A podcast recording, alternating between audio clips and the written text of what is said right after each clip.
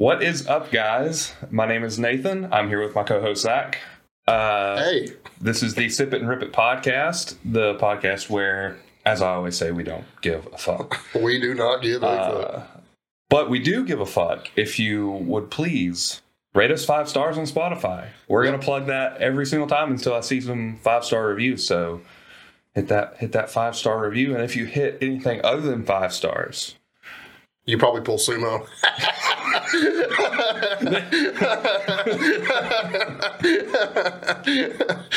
true, true, we do hate on sumos. Fucking sumo pullers. Oh man. So uh first order of business, we got some drinks. Um drinking something a little different, a little uh little TrimTab. yep, more TrimTab. Mine is an imperial stout with peanut butter and chocolate. Be honest, this isn't my speed, but I wanted to change it up for Nathan because we've done a lot of very hoppy, very citrusy, very fruity things, and they're also those uh, kinds of things tend to be very beery, and he hasn't really enjoyed it. So if you haven't ever had a stout, very very like heavy coffee and chocolate flavors. Yes. Um, they're also a little flatter, a little less carbonated than a lighter beer, so it's a little bit different. But Yeah. Mine is uh cake therapy. And it we tried both of them and that one was a little bit more uh a little, little more bitter. yeah, it's a little beerier. It's- Uh, This yeah. this one was a little sweeter and I prefer a little bit a little bit sweeter. Um But it's like drinking, like mine's like drinking black coffee with peanut butter in it. Mine tastes like vanilla, like probably black coffee with a little sugar and vanilla syrup. Fair, Like yeah. that's that's pretty much what it sounds like. Yeah. It tastes like. Sounds like. They are uh, high ABV. I think mine is, what is this here? Uh, seven and a half percent. So mine's a little low for a stout. I think yours is eight or eight and a half. Nine. Nine. There you go. Trying to get me drunk over here. Off, I mean- my- off a nine percent beer. I mean, it's basically a mixed drink to be fair, though. I mean, kind of. Yeah. Yeah. yeah. So I mean, not like an old fashioned like we normally sip. Right. Yeah. That's, It's, it's a margarita's worth of beer. man. you know? So. You know, you know, our, my friend Bishop, right? Mm-hmm. He's he's kind of a snob. He's a beer snob for sure. Um, he works in a brewery. He works at Goat Island, actually. Shout out to Goat Island. Um, sorry, we're not drinking your beer. Maybe one day. Sponsor us. We will. If you ever make better beer, maybe. Don't say that. Say if they sponsor us, we'll give Oh, I'll say I'll say whatever you want to if you want to uh, if you want to throw some money for this podcast. buy Goat Island. It's the best beer you will ever drink. Um, but anyway, I, I had him come over the other day and I gave him a shot because I only had a little bit of that uh, Shanky's Whip. He was very impressed. He That shit's very- good, man. It's like, and got, not that's who we need. That's who we need uh, ad money money for. Right, us. yeah. Shanky's Whip. I- I- whoever the bottling company is. I don't know who the bottling company is. I don't know. I don't know. You can read the label. It says it somewhere. Somewhere. on- Somewhere on the on, on the that bottle. ugly ass label. That is the ugliest label I've ever seen. It's like a dude in a chariot with like a chicken or something. I The mean, weirdest thing I've I almost kind of think it's fitting for a whiskey. Honestly, I feel like it's a little out there, a little old school. yeah. Meh, I didn't hate it. I mean. Just- I, I wouldn't. I'm not getting a Shanky's Whip tattoo tomorrow. or anything. you know what I mean? But- when I to- when I asked when I asked him, I said, "Have you ever had Shanky's Whip before?" He said, "Is that a sex thing?" I was like, "No, no, not really." That's Spanky's whip. and there's a there's a, a safe word. Is it in Irish? Spanky's whip. Yeah. Spanky's whip's whatever you want Spanky's whip to be. All right, so um, we covered a lot of bases already. we did we we did a lot. Uh, we, we had a we both actually had a really good week in the gym. Yeah, so I mean, mine. Uh, you know, we haven't been meeting on on a workout day per se, so I'll just recap my week. Um, Monday had some heavy-ish squats, had doubles at 445, which is not my heaviest doubles by no means a prep, but um, they went well. Um, Tuesday had a pretty good bit of elbow pain. Went and had that treated. Um, it caused some bru- bruising. The treatment itself caused some bruising and some inflammation. So my bench press day on Tuesday, while I got through it, was kind of shit to be honest. Um, but it actually that treatment actually cleared up my elbows the rest of the week. So uh, me and Elizabeth Ryan worked out together um, Thursday. Uh, we had a really good time. She's always awesome to work out with. Um, but I had my last heavy deadlift single of uh, of prep, and Ron gave me an RPE nine and a half, uh, and he capped it at 565. I pulled 565 at like a five and a half. It was pretty good. It was And, pretty uh. And I just really, really, really, really wanted to uh, make him think about give me a nine and a half at a five and a half weight. Yeah. So, uh, but to be fair though, I've had pretty inconsistent moments on deadlift. We didn't, Yeah. neither me or him knew that it was going to move like that. Right. fair. Yeah. Uh, and then uh, benched uh, double PR yesterday of 375 by two. Um, Which not- I just want to point out is only 10 pounds off what I hit. And I know I told you this, but just to say it on air, that's 10 pounds less than what I hit for a double. And I, I benched 420 or 419. Yeah, so I mean, I, I think you know, I think that number right across 400 is like 402 or 403. It's 402 I think because the next 402, yeah. 402 because the next jump's 407. Yeah. Uh, I do think 402 is in the cards. I think so Um, too. I think it's you know I think it's you know it's a possible third attempt. Now whether or not I get it, I you know um, don't know. I mean, it's yet to be seen. I think Um, if, if for it, just from my experience and how it looked when you pressed that, I feel like if you go for your third attempt for 402, you're going three for three, unless something just horrible happens. yeah, I mean, Yeah, that being said, you know, because you do have some issues with your elbows sometimes, and the low bar squatting being really heavy, something could Yeah. happen. You know, Yeah, shout out to Alabama Line though, because uh, I got electroshock therapy uh, done on the elbows, which isn't at all what it sounds like. I thought I was going to be get, getting electrocuted, but it's actually like a little gun that basically has a little jackhammer inside of it, and it's capped, so you're not actually physically getting hit by the hammer. But what it does is it vibrates the end of it, and it has the ability to penetrate like you know 12 and a half centimeters into skin. So it's a really really deep therapy. It's also really painful. Uh, well, the process is kind of painful. I'll be honest, my elbows were so bad it actually was instant relief for me. I didn't find it painful at all. But they did say, you know, most people find it to be painful or yeah, uncomfortable at least. yeah, at, at least uh, at least uncomfortable. Uh, it did cause some soreness, like I said, but man, that. Uh, that's something you need to go to Alabama a line. If you have any tendonitis issues, anything like that, you need to go get that therapy done uh, with my buddy uh, Nathan Lewis and his uh, PTA, um, Katie Malone. So, anyway, um, I have a feeling that you know ta- I'm pretty much in my taper now. I feel like I'll probably have one heavy squat single and one heavy bench single left, and then everything else is pretty much gonna just take. roll downhill from yeah from here until meet day. So Yeah. two weeks out from yesterday. So So that's that's pretty Yeah. pretty pretty common for me. Uh, my first day back was deadlifts, and I did 495 for eight as my top set. smoked them. It, it moved really good, but man, I was I was blown out after it. Uh, I barely got through my my additional two back offsets, um, so that I was a little disappointed in how little uh, Endurance. endurance I had uh, in regards to my deadlifts. But I I have been kind of slacking on volume on deadlifts, so it should be expected. yeah. Um, my bench day was amazing. I hit 285. I or t- it was either 285 or 295. I can't remember. I think it was 285. I think it's 285, but it was like you said, it was like gravity was shut off. Yeah. throwing it through the ceiling. Yeah, 285 for eight at an RP, nothing. Like it was the easiest eight reps I've ever done in my life, probably. Um, and then squats, I was really excited about too. Uh, it was 385 for eight. And again, just Butter. Easy. Um, I did feel it in my quads and in my hamstrings and in my glutes and in my lower back the next day.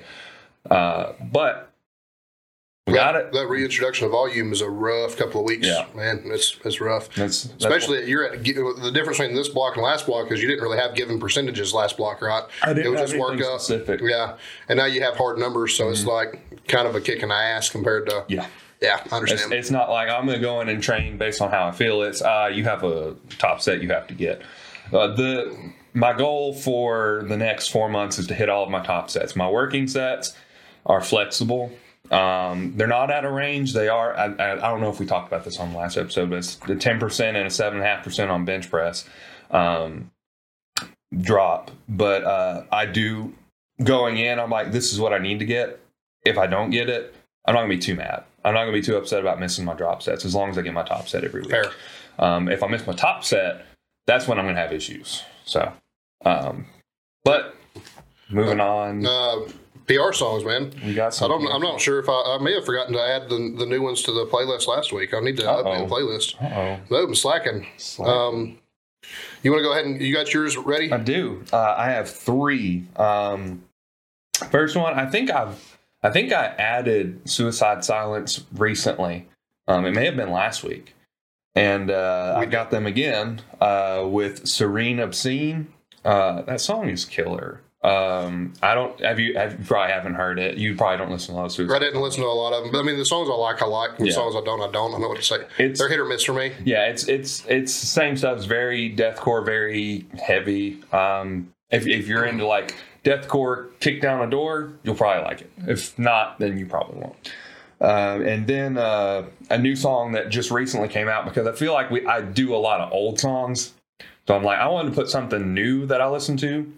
Uh, it is Heritage by Distant, uh, and it also features Will Ramos from Lorna Shore. Hell yeah. So it was it's really good song. Um, it's real heavy. I like Distant a lot. They're one of my one of my favorite newer death metal bands. Um, and then this one I put on here. I kind of wanted one that was slightly goofy, but also it's just a really fucking good song.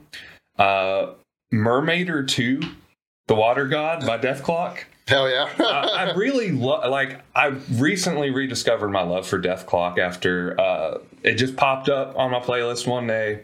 I was in the gym and I was like, "God damn, this is good." yeah, it's heavy as shit, to be Like, honest. even though like his vocals are are very kind of like, what's the word? Kind of like a parody, you know? Yeah, I mean, they like- definitely. I mean, they're, they're. I mean, they're kind of a parody band. Yeah, Well, they're a joke band. but they're also like talented. The, the music's pretty serious. The music yeah, is absolutely. good, and the the lyrics are goofy as hell, but.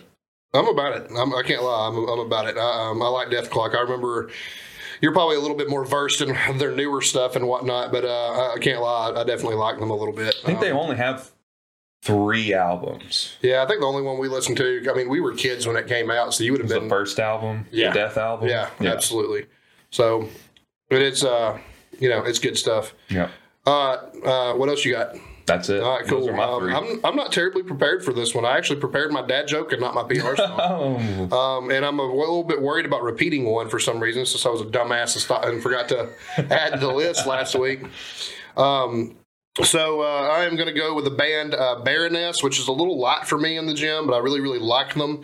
Um, and uh, the song itself is also kind of light, but it fucking pumps me up, so it's okay. But uh, it's off the Yellow and Green albums uh, by Baroness, and it's "Take My Bones Away." It's fucking awesome.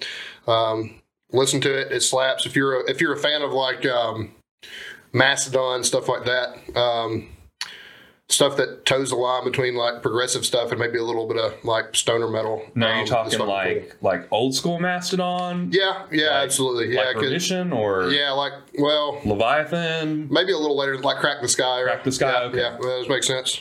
Uh, so that shit's really good. Uh, Baroness, they actually uh, were on the record label Relapse Records when I worked there as an intern. Uh, so that shit's pretty fucking cool. And then um, I don't know if we've talked about this band much, to be honest with you. Um, we're gonna go. Um, how about we'll go with one of my favorites that I haven't mentioned yet. It's a little bit much for people, especially around here, but I kind of don't give a shit, especially since. Um, let me just find the name of the song. The band's Aborted. Mm, Uh, I'm a big fan of Aborted. It's fucking awesome. Um, and it's off of the album Retrogore. And the name of the song is Divine, uh, Divine Impediment. Fucking listen to Divine Impediment. It's fucking awesome. It rips. Borden That- is a good band. That's uh, They- they- really heavy shit, though. So They they, um, can, they can be a little a little much for people for sure. yeah, absolutely. Even, even just like I said, the name of the band's probably a little bit much for Yeah. people around here. To Yeah, be, they're to be probably fair. like, excuse me. Excuse me. Yeah. They didn't. They don't say what is what's been aborted. It's just the name of the band's Hey, aborted. They say mission aborted all the time. right? Absolutely, it could have Yeah. been the mission getting aborted. It could, you know, It could have been. We're not necessarily talking about fetuses. well, you They may have quit their job.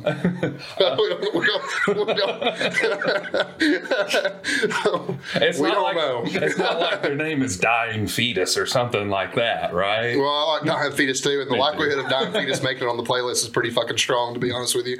Um, but aborted's fucking dope. Listen to aborted. I have an awesome aborted shirt that says, uh, um, what does it say? Must not be that awesome if you don't know what it says. I'll think of it in a little bit.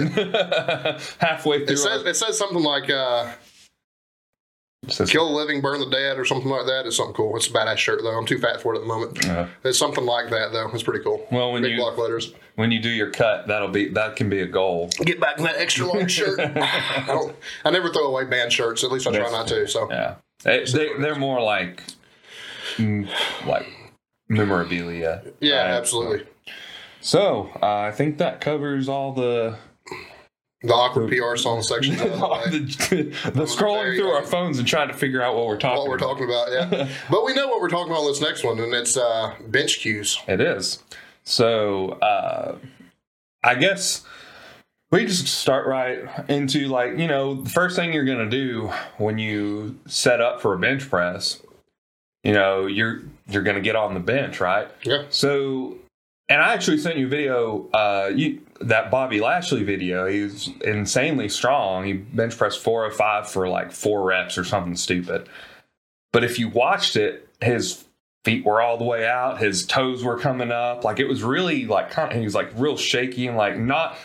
That's like It- normal gym bro bench press. Let's be honest. It was it was a, like it was strong, but it was a suboptimal lift like to watch. Right. Yeah. Like when you watch a power lifter who's you know been doing it for a long time, you can say see a lot of differences. So the first thing you really notice, or when I notice when someone gets on there on the bench, is you know where are their feet going, where's their butt going, where's their head going, shoulders. So getting that initial setup, that this is probably a pretty broad spectrum to to cover. Um, Well, I'll tell you where I, exactly where I would start. I would just have them laying on the bench, and we're going to get eyes directly under the bar, not where they think their eyes are under the bar, but their eyes are physically under the bar. Um, people always have a little bit different. They tend to look. up. As a coach, you have to be aware of this because they know they tend to look for the bar. Okay, I get. You- So they're t- they tend to lay down and say like, "Okay, my eyes are on the bar," and like, no, they're not. You're like, you know, you're looking back or you're looking forward. Yeah. Like, I need your eyes. When you open your eyes, you shouldn't have to look left, right, up, or down. Your eyes should be directly under the bar. Right. You should be able to close your eyes Um, yeah. as soon as you open them. And That's that's probably more important in a, in a standard gym rack than it is in a combo rack because things are a little bit smaller, more, you know, in a competition rack, everything's a little bit more ergonomical in terms of Mm-hmm. stuff like that. But, you know, one of the, the biggest problems with people's bench press right away is running into the rack. Like, um, so that prevents, you know. Yeah. hitting the J hooks or running into the rack or, or, or something like that. That's something honestly that's frustrated me on and off for fucking ever. Um, Yeah. And it's just, you know, taking the time to, to actually set up with your eyes under the bar. Now, I will say this because you are a little further out, the likelihood, especially if you have recent elbow or shoulder pain like I do, um, the likelihood of you having to take a handout on heavier sets probably pretty high, but it will keep you off the rack and it'll keep you, you know, where you can reach it and also where you can rack it easily. Like uh, that's the the sweet spot in my mind. So the very first thing I coach is eyes under the bar. No, that's that's fair. So they they got their eyes on the bar. Do you do you have them? Have they already grabbed the bar at this point? No, the next very next thing I do, um, uh, and really this is very very beginner stuff right here. So I'm not necessarily um, looking for X amount of back tightness or anything yet. But the very first thing I do is just cue them simply feet behind their knees. Uh, if they're able to put their feet completely flat on the floor, that's great. If they have to come up, you know, on their toes, heel off the floor like I do, longer legged people might have to do that. Um, that's fine too. But we go feet behind the knees, and the very next thing I coach. Okay. So, um, Typically for me, I always try to keep a full foot, even if I don't get my my feet as far back as I would like. Um, I've just I've just always felt like I get more leg drive out of having a full foot on the floor. I keep my hips down better with my feet further behind me, and that's my rationale because I'm I'm bad prone with a flat foot to have my hips raised. Yeah, that's fair. I, I don't really. I, I've never really had an issue with that as as I've started powerlifting anyway. As I've gotten fairly proficient at powerlifting, that is. Um, so I, I feel pretty comfortable at keeping myself tight and stable with with a flat foot. Um, and then there's several people like uh, I think his name's on Instagram is Power B Builder, Yeah. um, and he he has his feet fairly far out. Now this is a massive man. Uh, he's you know super heavyweight. Sure. Um, he also bench presses 600 something pounds. So there's a lot to be said uh, about that. But, you know, like I said, he has his feet kind of a little forward, honestly. Like it's it's a little weird to see. It's almost like he probably doesn't even need his feet. But Yeah, you know, you see that out of you know some heavier lifters, and also you know all this depends on mobility too. Him being a super Yeah. heavyweight, he might not have um, the quad and hip mobility required to get your feet further Yeah. behind. Uh, and some of that's you know lower back injuries can prevent that. I have a really good bench presser who's a it's a general fitness client, but still outstandingly strong person. Uh, a very thin man and would just it just has a scary bench press for his size. Honestly, I mean he's he's a very you know uh, 300 plus pound bench presser all day long, and he does it completely flat backed with his feet out in front of him because that's the only way he can fucking do it. I Right. mean, that's you know it just is what it is. So you know mobility, injury history, stuff like that definitely play into that. But you know ideal, perfect world. You know, like I said, I want feet behind the knees in whatever fashion they can do it comfortably. That makes sense. That's fair. Um, the next thing is grip grip width. Um, but you know, I've always taught um, a relatively close grip because I feel like for most general fitness clients, that probably is the best thing. So I teach um, about right outside right outside shoulder width, or for most women, I, keep, I teach a thumb width away from the knurl. Um, which is fine. Uh, as people advance and they become more and more interested in powerlifting and they start powerlifting, um, we do take grips out. So I will say this: I have a preference for a wider grip on a woman, um, to take advantage of bigger muscle groups, chest and shoulders and stuff like that. Um, men typically are stronger in the arms, so I have a more uh, individualized approach on that, and that I kind of want uh, wherever they feel like their leverages are best. But you know, in our rules, we have to have at least one finger on the ring. So I mean, it can only be so wide anyway. Yeah. You know what I mean? Um, Sandy's is pretty much maxed out. You know, as wide as as wide as she can go. Uh, another wide grip bencher of mine that's a girl is uh, Kristen. Um, Pretty wide. Um, my grip and my wife's width, width, uh, width bench width is the same. Like we put our hands in the same exact spot Right. bar. Um, and I'm a much larger person than her. But again, um, me and you have tricep strength that That they don't. that they have don't have. Yeah, absolutely. Yeah, and that's and that's not me saying anything about men versus women or anything like that. That's just you know that's really just the ergonomics of the human body. Like typically, men have bigger, stronger arms, so um, it just is what it is. So with men, it's a comfort approach, and then for women, I do typically want a grip that's going to um, allow us to use less range of motion, and then also you know more chest strength. So Right. That's if that's fair. Um, didn't um didn't um Jen Thompson post something? Yeah, so I that? actually really like hers. Uh, she measured uh, end of her clavicle to end of her clavicle um, across her chest, and then she s- simply stated that your grip width should be twice the length of clavicle to clavicle, right. um, which I think would be a really, really handy. That'd be a really, really handy way to set up um, a lady's bench press. And honestly, it probably works fine. It's probably a good generalization, good starting point for for most of us, to be Yeah. honest with you. Um, I don't mind that at all. Yeah. I mean, I just thought it was interesting that there was an actual like hard number that you could look at to be like, oh well, it should be exactly this this Yeah. way. And I mean, yeah, obviously, you know, person to person, everything's going to be different when it comes to this, but. Having having a starting point that's not well, it should be around here or around here, but having an actual hard number that's like it should be here, and then we adjust it from there. Yeah. it's just pretty cool to me. Yeah, absolutely. I mean, that's you know, you get somebody in a in a generally comfortable position, we can we can do more nuanced, Yeah. you know, things.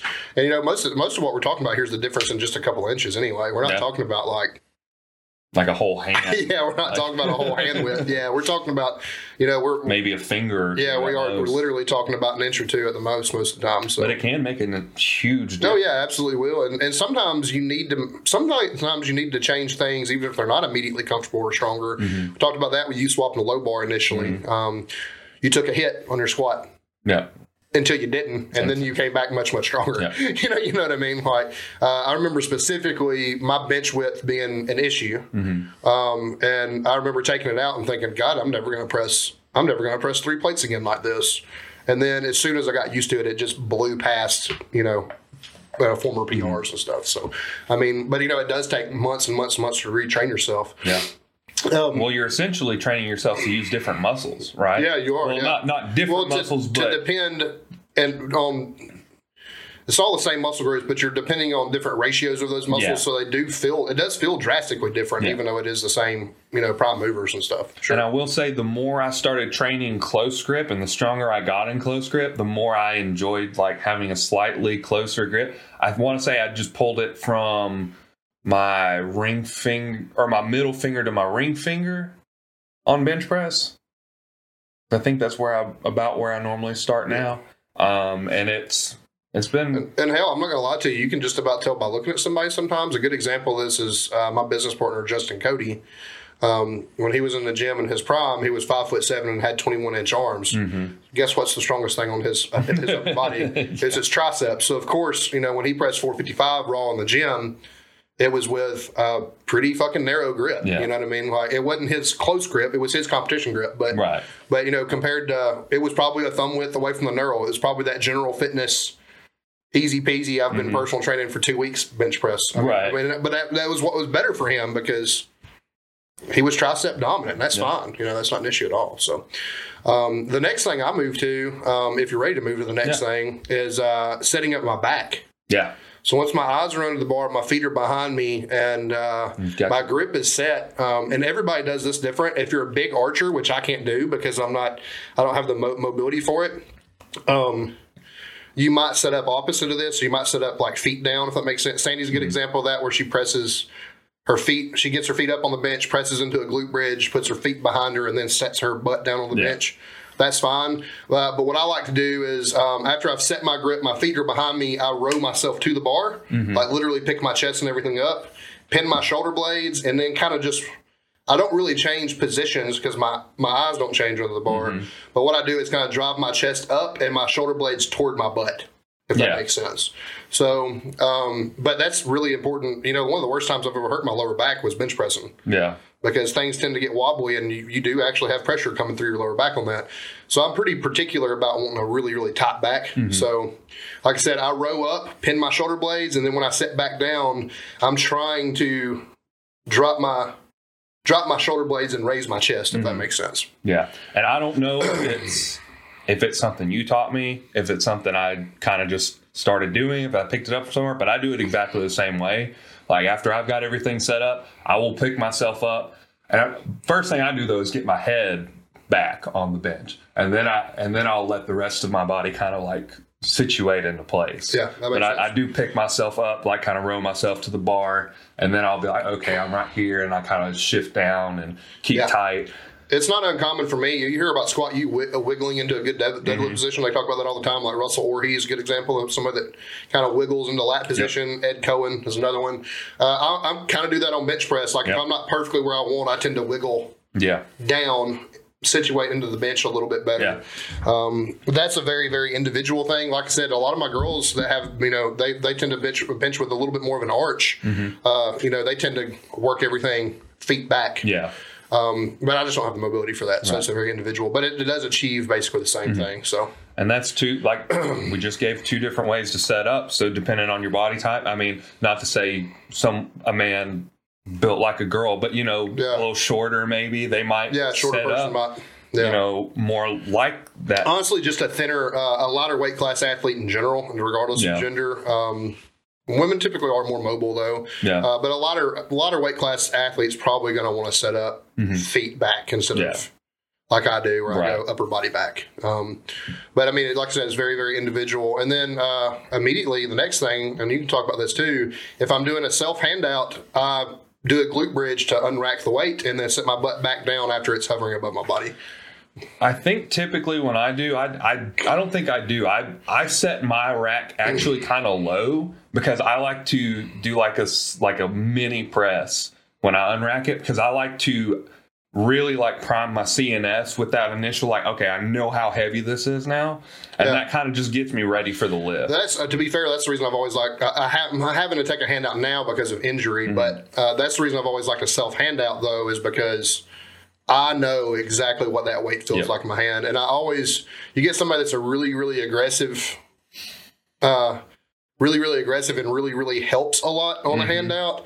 Um, I don't like that because it goes from it kind of feels like I'm unloaded and then just loaded all of a sudden. Right. Yeah. the- It's like they drop it in your Yeah, hands. and that's it's not painful to me, but it's just It's jarring. It's kind of a yeah, mentally it's jarring. Yeah. Jarring, you know what I mean? It's just not a very uh, fun feeling, in my opinion. I have an experience with that. I, I, I I'm sure you probably saw it. Um, the SPF World Championship. Uh, I think it was my third bench attempt. It was four. I think it was 405. Um, got handed out to me, and then just kind of like let it go. It was an older guy, and the bar actually just kind of moved forward. And I was like, oh shit. Yeah. Like it, it I, I stabilized after it, but I was mentally shaken. My body was actually shaken because I was like, I just had to realign myself to get this back in And place. it's a max effort bench press, so that's not ideal. Yeah, not ideal Yeah. at all. Suboptimal uh, for the kids out there. Yeah, but absolutely. but but yeah. So that's one of the reasons why I don't particularly enjoy handouts anymore. Like I said, I don't have a I don't have an option right now, Right. and it just is what it is. I have no doubt Ron, Ron's going to hand out for me. I think on meet day, Mm-hmm. it'll be you or Ron one. Um, but uh, you know, I really want. I expect you know 30, 40 pounds of help. yeah, Like I, I want to Pretty do much most of it myself. almost just hovering over the yeah, bar absolutely. essentially. Um, I mean, Sandy's been giving me my handouts. Yeah. Like, and I've had you know every bench day has been three fifty plus for Yeah. a few weeks now. And she doesn't, you know, she's a very dead- strong deadlifter, but she don't she don't deadlift 350 Yeah. pounds, you know. So like, uh, that tells you how little help I actually want. You know what I mean? And that's also all the help I need for it to keep it from being painful too. Right. So, you know, at most, if she's really tugging on it, it's 100 pounds of help. But it's not like I don't want somebody up there like max effort like deadlift like, Yeah. over my over my chest. You know what I like mean? yanking it out of your hands. Yeah, I've never liked an aggressive handout. I don't even really like a handout in general, to be honest Right. with you. But it's like a necessity Yeah. right now. That's fair. Um, so I mean, we've pretty much talked all the way through the setup. Yeah. I mean, so now, basically, what what I've got set up for for next would be um, the descent. So again, it's we said we talked about this in the squat. Go down real fast. You're going to lose all your tension. You want to bounce it off your chest. Probably going to fail. yeah, squat fast, fell fast, bench press, uh, bench press fast, fell fast. Honestly, um, a really good cue for that that I like is uh, pull the bar to your chest. Yep. Your brain is not going to allow you to just like actually it. tug it and like you know. But yeah, you want you want some guidance. You want to be deliberate. That's a Mm-hmm. better word. Yeah. about the descent. It can fast is always good. Fast is only as good as you can control. Mhm. Fast can be a very very powerful tool in lifting weights. Mhm. Um, a very powerful tool, but it's only as good as you can control. Exactly. You know, it's you know.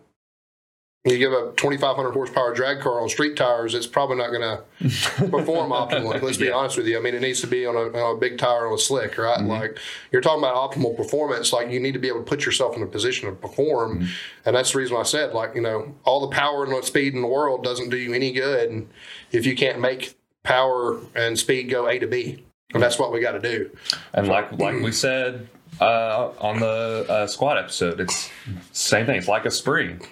Yeah, The, the more tension and it, the slower it is, the more tension you build up, the more likely you are. And truthfully, and I don't know if this is, you know, every experience I've ever had competing with a judge, the slower I have brought the bar down to my chest, the faster my press command has been every single time. And I don't know if that's because it looks more like it's touching than it really is but or if it's because it's so controlled that as soon as it touches my chest it stops and It's they clear. imme- it's clear that it stops they've seen how slow it is that it's like okay it has stopped he gets the press also, I'm not gonna lie to you. It also dramatically reduces your chance to sink. yeah um, like a heaving bench press, which Mm-hmm. is illegal. We've lifted in a federation that you know would allow them if you said yeah I'm a sinker before you benched. Yeah. I don't know how I feel about that to be honest with you. Even as somebody that kind of naturally wants to Mm-hmm. do that, I'm not gonna lie to you. I kind of naturally want to do that. It's kind of bullshit. yeah Um, but you know, one thing that fixed that with me is I just religiously first and last rep of every set I pause. yeah I mean, remove all doubt kind of shit. Mm-hmm. Uh, but man, that slow descent, um, you know, I really like the idea of being. I'm going to talk about another cue real quick with this. Mhm. I really like the idea of being slow and deliberate, and I really like that pull to, pull the bar to your chest cue, and I like it better than another one that we've heard a lot of the times. Although this one does work for certain people, you hear people talk about bending the bar yeah you know, like you're gonna like you're gonna break it over your knee, like Mhm. bending it this way. While I agree with that, because to some extent, because I've seen it work with people, it's all about how a cue resonates with somebody, yeah right? Like if they can make something happen, the the best cue is the one that resonates with the athlete, right? Mhm. But personally, I've always kind of thought that was a garbage cue because it's kind of just really unnatural feeling to me, if that makes yeah sense. no i agree because every time i've been told to bend the bar i've always been like well, mentally, I'm like, I can't bend this bar. It's Yeah. not going to physically bend. So that never connected I. I, I do tend to like over tuck too when I do that. And now that my grip's wider, when your elbow starts getting outside, or when your elbow gets inside of your wrist, Mm-hmm. you lose a lot of pressing power because ideally the strongest thing is a wrist stack over your Yeah. elbow. Um, so I do find that I experience, not everybody, but I experience some energy leak when I think about bending the Mm-hmm. bar. To be honest with you, um, because it puts my elbows in a like I, I, I like a close elbow when people bench press. I believe it's safer for shoulder Mm-hmm. health. But at the same time, like I said, that elbow should never be inside of your your wrist. yeah. It should always be stacked under your wrist. Yeah. So I mean, I think it can cause some. Uh, people have to just be dil- uh, diligent about who they use that cue on, because I feel like uh, depending on the person, it can be kind of a slippery thing. Right. Yeah. So So what worked for me, which that cue with another version of that cue was protect your armpits. Yeah. And that was the Chad Wesley Smith uh, cue. it's a, And- it's a good one for bench and deadlift. I Yeah. don't mind. I really like that cue, especially on deadlift. To be honest yeah. with. It's just the thought. You know, you think bend the bar. Well, bend the bar is in your hands, but protect your armpits is in your lats. Yeah. So that makes a lot more sense to me to be more stable and be more safe that way. Sure, yeah. Like I said, it's all about the cue that resonates with the person. Mm-hmm. Yeah, and for me, it's just be slow and deliberate. Like uh, I, I, I feel like I could use my lats um, a lot more effectively if I'm just slow and deliberate. Yeah. You know what I mean? Uh, but like I said, everybody is going to react differently to these cues. There's nothing inherently Mm-hmm. wrong with them. It's just that if you find yourself you know, if you have a coach that's saying bend the bar, bend the bar, bend the bar, and you find if you and your coach find that your, like I said, your elbow's inside of your wrist, um, just know that that could be cause for some energy leak, and it might Mm-hmm. not be an ideal pressing position. Yeah. So So I guess we can go on to the next one. Uh, actually, I put protect your armpits on here, so that's Well, we yeah, already, yeah. already covered that. Um, so I guess at that point, you know, we talked about getting set up. Uh, typically, and I don't know why I put this so down on the far on the list, but three points contact: your head, your butt, your feet. sure, um, which we kind of already covered that in the setup. Uh, so you bring in the bar to your chest, slow, uh, controlled. Uh, at that point, uh, you got to get the bar off your chest. you do, you do have to get your get the bar off your chest. Uh, obviously, you're going to be pushing with your chest and your triceps. Everybody's aware of that. Front delt. Front delt, yeah. Um, so the one that people are not quite as aware of, at least for beginners, is pushing through through your feet, Yeah, absolutely. trying to push the floor away from you. Yeah, and I'll be honest with you, I don't like straight down because it does. It can cause some hip, hip raising and stuff. Uh, I like, uh, and I forget, it may have been Chad Wesley Smith and Marisa Inda talking about uh, your your feet should be fixed; they shouldn't Mm-hmm. physically be moving, but treating it more like a leg extension machine where Yeah. you're swinging your legs out. Does that make sense? Um, I like that cue a lot, lot better. Uh, but like I said, that's the cue that resonates with me. I mean, Yeah. um, and then also, I'll be honest with you, I think that like no queuing involved, just a personal thing for me. When I start my, I'm not necessarily thinking about my chest and my triceps when I start my press. I'm thinking about driving my feet into the, into the floor, my butt into the bench, and my upper back into the bench. Yeah. You know, me and Austin are both heads up benchers. Yeah. So it's and then ideally you would be a head down bencher. I have to admit I like that point of contact. Now it's a preference. It's a coaching preference, even though I don't do it personally. Um, but I'm thinking about actively like driving my body into Yeah. the bench, if that makes Yeah. sense. Um, but I have to because I have a hip raising problem. So I'm actively always thinking about my butt and where my butt's going to be. Mm-hmm. Yeah. So And I guess that's that's a good point. Is you know if you have a specific issue, you know you have to if if you have to use cues that are going to make you aware of that. Sure. Yeah. Constantly. Absolutely. And uh, you know the cues. That, I mean, the thing that you're really the things that you're really really bad at, you should be actively thinking. Mhm. You know, if my hips raise, I need to be actively thinking about my hips raising. Yeah. You know what I mean? I need to be thinking about keeping them down. Like If your just kinda is elbows what it is. constantly flare out, you need to you know, Yeah, you need to think about that deliberate, you know, slow deliberate Mm-hmm. speed and bending the bar, protect your armpits, however you want to say it. Right. Yeah, absolutely. I mean, engaging your lats. Yeah, and I'll, I'll tell you this too. I think you know this too. As you get better, as you become a better power lifter, things are moving targets. Like you're going to perfect that cue, and you're going to move on, and then- then another cue is going to be, you know, another Mm-hmm. thing you could cue out could be lacking, and you might develop new habits, new problems, Mm-hmm. or you might just be so in tune with things that you can just move your focus to somewhere that needed it less in the beginning. right. You know what I mean? So I mean, it just, you know, everything's a moving target in a sense. So you have to be careful with that. You- there is there is a point in which if you you can become so proficient in all of it that you just have to progress everything across the board together, Like, pick one yeah. one at a time. Yeah, whatever Yeah. you need to do. Yeah. Uh, so that's that's just just a little You know, there's a lot of good. There's a lot of good powerlifters in the world, and there's um, a lot of. We talk all the time about you should take any technique advice with a grain of salt because it's all individually based. But you know, uh, with with very very few exceptions, and those uh, exceptions I can't even really think of. I've never seen a powerlifter, regardless if they're a beginner or professional, that in my mind didn't have something that couldn't be cued out or corrected or worked on right. and I just watch a lot of powerlifting. Mm-hmm. You know, and it, and it is it is one of those things that maybe if you sit down and talk to the lifter, he might say, you know what, I tried that, but it just wasn't optimal optimal for me, and that's Mm-hmm. fine at that point. But like, just like everybody's bench squat, bench, and deadlifts a little different, I think everybody. I don't think it, for that same reason. I don't think anybody's perfect. No, yeah, You know what I that's, mean? that's That's- fair. yeah. I'm not. I'm not necessarily saying perfect. Well, yeah, but- I'm just saying like that. Everything is within a reasonable. Yeah, you're going to get Like- to a point where you're you're kind of good at all of it. Yeah. right? like I mean, Like you, you can just sit there and do your bench press, and everything goes perfect. Like, like Louie said, though, weak things break, and your link, weakest link is your weakest link, regardless Yeah. of how good you are at everything. yeah, If everything's if everything across the board is 99 out of 100, but you have one thing that's 97 out of 100, right. well, the 97 needs to be the thing that comes up. Yeah. That's the, that's what's going to break first. That's what's going to cause you to lift first, you know, miss a lift first. Like that's fair. You know, like you know, so like I said, like no, like nobody's perfect, but you know, like I said, you can be generally good at everything and still have something that Right. you can, you know, Yeah, mean? for Like, sure. I mean, like you, you think about, you know, like you said, if there's a 97 out of 100 and there's a bunch of 99s, and you're pushing weight that you've never touched before, there, that's the time it's going to break if if it ever does. Yeah, So, or it's going to be the one that it's going to be the time it causes you to miss. yeah, I mean, that's you know, it just kind of is what it is. But uh, boy, that's a like I said. I mean, everything in powerlifting is always a moving target. Honestly, Yeah. You know, you think about like what I just did with Ron. Like, you know, we addressed some things. I had a lower back weakness, so we did a lot of. Uh, I don't have a hamstring weakness, but my lower back just can't handle a hip hinge position for a long time. So I did a lot of RDLs. Um, more so for my lower back and grip strength than my hamstrings, believe Yeah. it or not.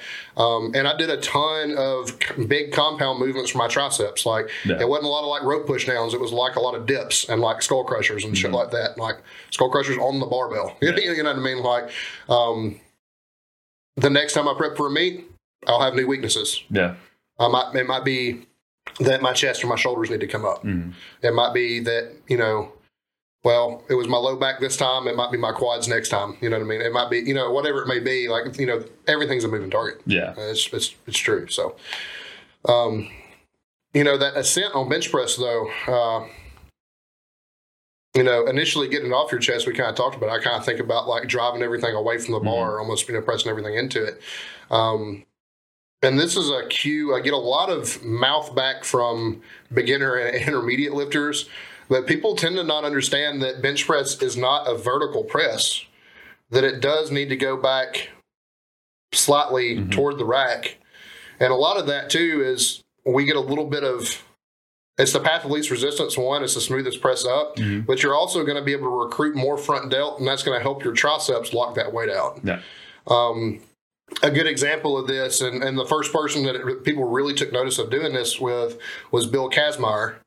And they they ha- there's a chart that you can just Google Bill Kazmaier bench press, and you can hit images, and it'll show you his bar path versus other people's bar path. And Bill Kazmaier had almost like a J-shaped bar path, so it kind of went up and back, or kind of back and up, I should say. yeah, But that's what he did. He drove it back toward the rack, Right. and he was a much, much better, much more proficient bench presser than other strongmen at the time. Mhm. That should be, you know, that's something I try to tell everybody is drive it toward the rack, drive it toward Yeah. the rack, because you do want that little bit of extra front delt recruitment. Um, because I'll be honest with you, especially in high rep scenarios, not necessarily always in competition scenarios, in high rep scenarios, most of the time, where does somebody lose a lift? If you're pressing sets of 10, yeah. It's you're gonna- probably not going to lose it in your chest. You're probably going to lose it in your triceps yeah, honestly. Um, unless you just have unholy and, tricep. and I'll be honest with you too. If it's a really well, if it's a really well selected attempt, like your coach didn't send you out there with some bullshit like you were never going to hit. If the bar leaves your chest, where is it going to fail at? yeah, Yeah, your triceps, right? Like so. I mean, my argument for that press toward the rack is give your triceps all the help they can get, and if it Mm-hmm. means recruiting a little more front delt for that drive toward the rack, do it. And if you don't believe me, very, very simple test is hold your arm out in front of you in a vertical position, like if you would be on the bench press. You can feel your front delt tighten, but if you raise it slightly, Mm-hmm. That thing flexes like it's about to bust out of my shirt. Yep. You know what I mean? Like versus here, it's kind of flexed. Here, it's like engaged. Yeah, I Like, mean, just you think, know- about, think about a front raise. Yeah, absolutely. I mean, mean- that's a that's a good good point with, with Yeah, that. like if you fully extend a front raise, you can feel it way more in your front delt than if you hold up to here. Yeah, you see a lot of dudes half rep it, uh, whatever. But you know, you see guys like uh, I mean, I know, Mike. I know, like they're like, the almost over vertical. Yeah, absolutely. Um, but I mean, that's a great direct case for a bench press, and I don't know why. I think it's just like when they see some. uh, Generally, I, I get a little less lip about it after they see a more proficient bench presser do it. Mm-hmm. And like for me, that's something I don't even think about. Like the bar just kind of naturally train, like kind of goes at that backward mo- motion trajectory, right? Yeah. Like I just naturally kind of press it slightly back toward the rack every Yeah. time. Uh, yours is slightly more vertical than mine, but you do the same thing. Mm-hmm. Yeah. Like it doesn't have to be like it shouldn't be it shouldn't be dramatic. Like Yeah. throw it in the rack. It should just be a slight press Yeah, back. You know, if you're basically it's gonna it's traveling down, it's hitting your chest, and it should end back over your eyes. Mhm. You know, so that's that's the way. You know, that's that's my favorite cue for bench press. I think it's one of the fastest ways to get people to lock out heavyweight fast. yeah. To be honest, And truthfully, most of the time, whenever I'd failed a bench press, it was in my triceps. Like very few times, unless something has gone horribly wrong or it's weight that I shouldn't have touched, did it fail at my chest. yeah. I mean, you're, uh, most if I feel it at my chest, my CNS is completely fried, and, or I put on fifty more pounds than I've ever bench pressed Yeah. before. Like, it's not gonna fail. Yeah, I'm going to move it somewhere. right. like you know, like if I, you know, if it's a well selected attempt, like it's coming off my chest. Yeah, Um, if it just sinks into your chest and you, it never leaves, you had no business making that weight and Mm-hmm. making that selection in the first place. Um, barring injury, of course, but like you know, if you know if you're perfectly healthy and you get underweight and it never leaves your chest, it's a bad attempt selection, man. yep. It doesn't matter if it's in the gym or uh, on the platform, like. Uh, you should be able to move it. you know what I mean? Somewhere. Like it's okay to fail it. Like Yeah. failure happens, but like you know, just being smart and using your brain, like it should move somewhere. Right. And I'm like I said, nine times out of ten, you're going to lose it in your triceps. Yep. So this is what it is. Well, I think we pretty much covered the bench press. Do you have anything extra you want to add as far as some some other cues that people might benefit from? Yeah. Um, keep in mind, uh, POA, who is now are the American entry into the IPF. Um, you know, they've changed rules pretty stringently. You know, against an arch bench press. It's not that you can't arch anymore, but they're now judging elbow depth. Yep. Um, it? I have I have people that do both. I have ladies that um, that m- most of the people that I have that are, are archers. None of them are extreme archers, but most of them I have that are you know have a pretty decent arch to them are my ladies. So you just need to make sure you're checking federation rules about. Um, about arch and elbow depth, but you also need to check fe- uh, federation rules about your actual foot placement because I know at one time the USAPL made you bench with a flat foot and you couldn't have heels off the ground. no. Um, USPA, where we're at now, we can do heels off the ground as long as your feet don't move. Mm-hmm. Like you can't change from heels up to heels down Yeah. mid press, like stuff like that. They have to remain the same. But uh, you know, make sure. Basically, what I'm telling you is your techniques standards are going to change federation to federation, and make sure you're familiar with the rules. Mm-hmm. Another USAPL rule, I told you, me and Austin are head up bench pressers. USP, USAPL, you have to have your head driven into the bench. Mm-hmm. So, you know, you need just need to be aware that some bench standards change, and you're going to have to change, potentially change technical aspects of your bench press based on your competition. So, Or you need to change your federation or change your federation. to one that that fits your bench press. Yeah, absolutely. Yeah, absolutely. That's a fair statement. Uh, I'll be honest with you. I'm in full support of the elbow depth rule. Um, Me too. as a big man, it is annoying to see, you know, people beat their chest about pressing as much as I do when it moved two inches, and I have long like orangutan arms, and mine moves three feet. Yeah. like you know, like oh, I all the time. All you know, time. it's, for me, it's like, oh yeah, you, you bench you bench 400, but did you really though? You unracked Like a, a good uh, a good a good example of this was Jen Thompson, who's the best female bench presser on this planet Yep. pound for pound. Was talking about she what bench to a three board or four board. I think it was a three board. Her best competition press is 330, Mm-hmm. and she hit like 415 to a three board Yeah, to mimic that range of motion. yeah. Boy, that's That just I'm not. I'm not gonna lie to you. You know, uh, and for me, if my if one of my girls got beat by that, I would be highly upset. To be Yeah. honest with you, I mean I have some big benching girls, and I'd be super pissed. Um, my, my my brain would explode if one of my girls got beat by a two inch range of motion bench press. And I feel like that what Jen Thompson did is just damning evidence against the the, It is, the- the huge arch because it's very Here you have the best bench presser in the world saying, "I, I can play that game too, Mhm. and I can bench press." You know, instead of 100 pounds more than you, I can go bench press 175 more than Right. you.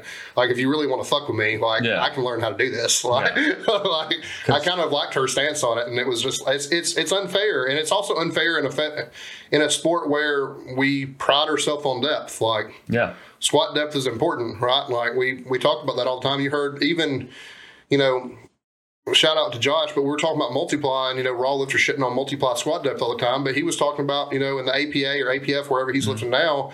Like he had to get hip crease below the knee, just like all the raw lifters Yep. did. Like talking about a sport that prides itself on depth, like how you go? bench press depth should probably be part of that. Yeah, honestly, truthfully, if you think about it, it's a strength sport, right? At It the end of the It- day, it's a strength sport. How is there any strength in unracking it? Well, you know, the arg- know. you know, you, you can make the same argument for sumo, right? Like, you know, somebody may say it's a total weight move sport, and you know, it is what Yeah. it is. I can tell you though, the you know, the best sumo deadlifters in the world aren't like you know, think about. I think about like Dan Grigsby. Like, it's not like obnoxiously wide like this gym Bro sumo you see mm-hmm. sometimes at meets. Like, he has a pretty compact, very upright torso. Like, he's basically mimicking his squat. yeah, Like it's a really good full range of motion. It's not kind of it's not really a bullshit lift to be honest with you.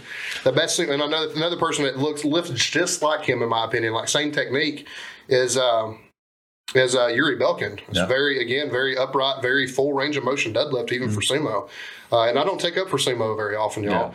But the bench press thing, you know, if we're judging this, like I said, if you're quick to judge about sumo versus conventional, and you don't get upset about overarching on bench versus flat back bench pressing, boy, you I think you're picking the wrong argument. Yeah. Like the deadlift's a le- lot less of an issue in my opinion than yeah. No, um, definitely. I've never just been offended by somebody lifting sumo. right. I have seen some bench press videos that I'm like, what the fuck? Yeah, that Like- the, the, the there's two that come to my mind, and there was one. It was uh and impressive that this man was able to get into this kind of an arch, but he was a very heavy dude, and he got into like this horseshoe shape, but his bench press was nothing. Right, it was like an inch move Yeah. total, and it was like, hey, the fact that you can people can just get rowdy about that just blows my mind. Like, uh, Yeah, it doesn't it doesn't excite me about uh, No. you know. Now I think taking you know you can't take the arch completely away because I do think that it's a You- natural. Yeah, and I do think it's a natural way of protecting your back, Yeah. just making sure your, your back's tight and stuff like this. But these over, completely over archers where the only thing that's on the bench is the bottom of their butt cheeks, Mm-hmm. like the crease of their butt cheeks. Um, the bars moving two inches. Uh, it's just not fair to No. powerlifting, man. No. Like, I mean, it's not. I mean, I have, like I said, I have girls with extreme arch. My wife included. I wouldn't say it's extreme, but she has a she has very good mobility and has a very clear arch. hmm Kristen is another somebody that has a very good mobility and has a very clear arch. I would. They still have a full range of motion bench press, though. Yeah. Like you know, if either one of those girls went out and got beat by somebody that bench pressed, you know, Right. two And inches off their chest, like fucking annoying, man. Yeah. And then Like- the the other video that I was talking about, I think it was the girl that beat Jen Thompson, uh, her her world record. It was if you blinked, you missed that she actually pressed it. Literally, if you blinked, you missed it because it was the. I don't even think it was an inch. Like Well- it barely moved. There's one federation that's really responsible for this in a big way, and it's fucking it's the IPF. Mhm. I mean, I'm happy that they changed the rules, but let's be honest, you didn't see professionals like Steffi Cohen or CC Ingram or uh, Mariana Gasparyan doing this shit. Did they set up with an arch? Yeah, but it wasn't like It wasn't. You didn't you didn't see them do this fucking extreme shit where their rib cages in the air and you know they look like a scene off The Exorcist. Like it didn't fucking happen. Like those are the you know outside of Jen Thompson, those are the three best female bench pressers on the planet, probably. Yeah. So I mean. I don't know. Fuck it, man. I mean, that's, that's one of those things. It's like, like I said, the, the IPF's been a walking, talking parody of itself for a long time. yeah, I agree. And you know, the USAPL being part of that beforehand, and now the POA. And I'm really proud of people that want to compete drug free. I don't really have a problem with that. I don't really have a problem Yeah. with what they stand for, um, or anything like that. But man, like they did themselves a service by getting rid of that. To be Yeah. honest with you, and judging bench press depth. I mean, they really did. And, uh, And I'm happy they recognized that Jen's record being broken was bullshit. bullshit. Yeah. Yeah. And and truthfully, there it's not an egregious change. Like it- No, it's it's very fair in my opinion. It's basically the elbow joint has to end, uh, uh, end below your shoulders, right? Yeah. Well, I, I think it has to be Parallel, parallel. deeper I, than your shoulder. I, I think Yeah. parallel is the lowest that or the highest that it can. But be. you do have legitimately had people that were benching like nearly had a 45 degree Elbow angle at the bottom of their bench press still. And it's almost even hard for me to wrap my head around, to be honest with you. Yeah. I mean, and also, who who's, to be fair, who's fucking coaching this? I just want to know, just because, like, because I've never been, I've been around a lot of my peers, and. I mm. know, I mean, I hired one of my peers and Ron. I, I know Ron's not coaching it. Yeah. Like, I mean, I know a lot of female coaches that aren't coaching it. Like, like you know, we. I, I mean, I coach. You know, if you can get in a better, tighter back position, I coach that. So I Mm-hmm. mean, I can't say that I don't coach the arch, but I don't. I don't coach like let's go. You know, grip on the collars, fucking two inch range of motion. Like I just, I don't. You know, I don't know. At least it's not happening here in the South. Like we're not coaching that way here. right. Like, and I don't know that America does it much. Or was it? It was probably an international athlete that did it, right? The man was. Yeah. I don't know about the, The girl? The girl. I want to say she was a white blonde girl, but I could be mistaken. I want to say that she, she might have been. Uh, was it? I, Was it the Swedish team or blue, the blue and yellow singlet? I could not tell I, you. I, I think that it may have been, and they were like notorious for that. Hmm. They're also, you know, did you see um, the worm guy that keeps pop, popping up? Swedish athlete, you know, that's coaching uh, bent super back, round. super yeah, round, big bent back front squats, deadlifts, Yeah. stuff like that. Yeah, I think that's all the same ilk. that would make people. sense. The the the problem is with that, it's just not safe.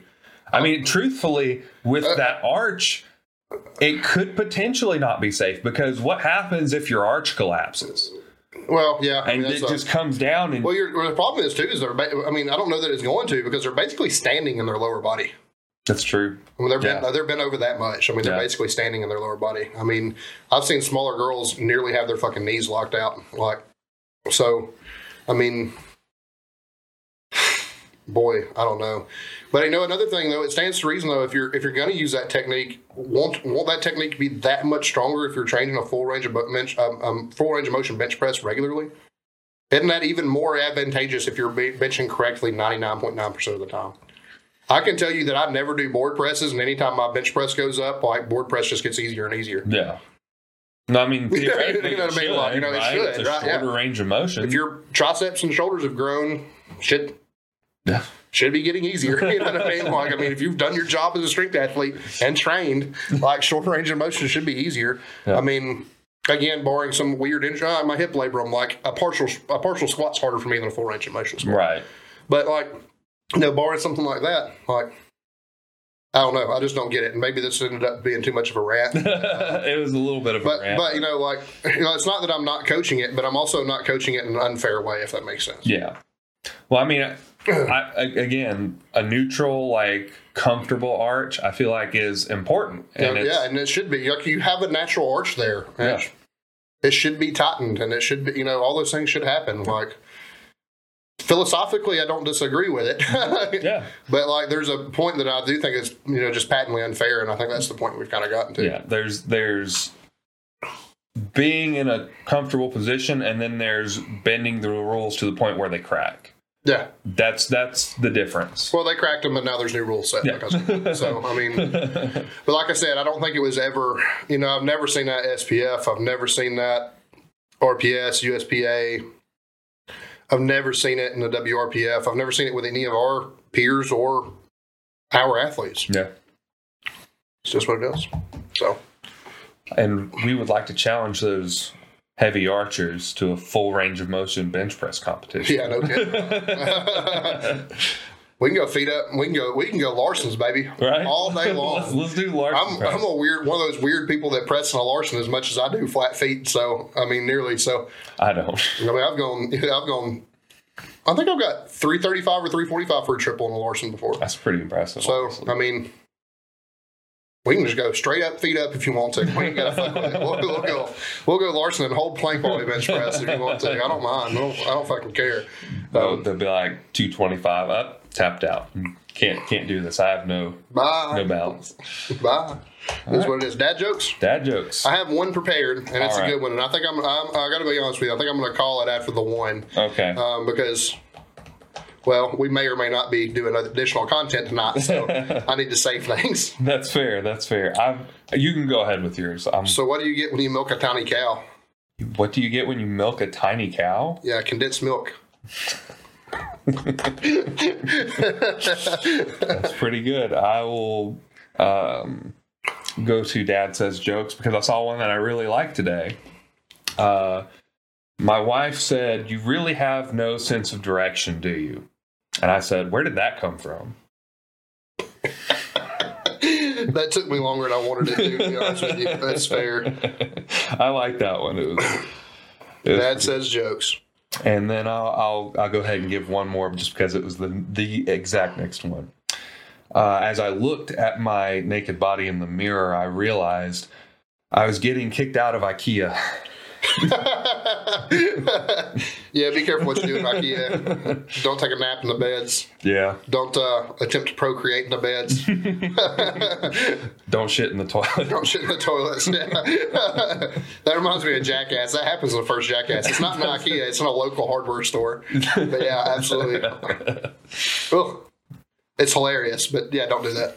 So speaking of shitting in a toilet, um, if you ever uh, you don't you don't keep up with uh, a lot of the uh, the YouTubers, and especially the gaming YouTubers. Well, you may know who PewDiePie is. Felix Yeah, Kjellberg? absolutely. Okay, so there's a story when he was younger.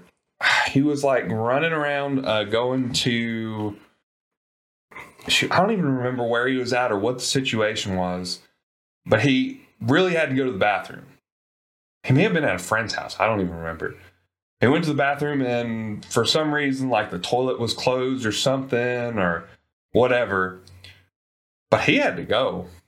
So And he went he hopped in the shower. Oh, he just shit no. all in the shower. and rinsed it down.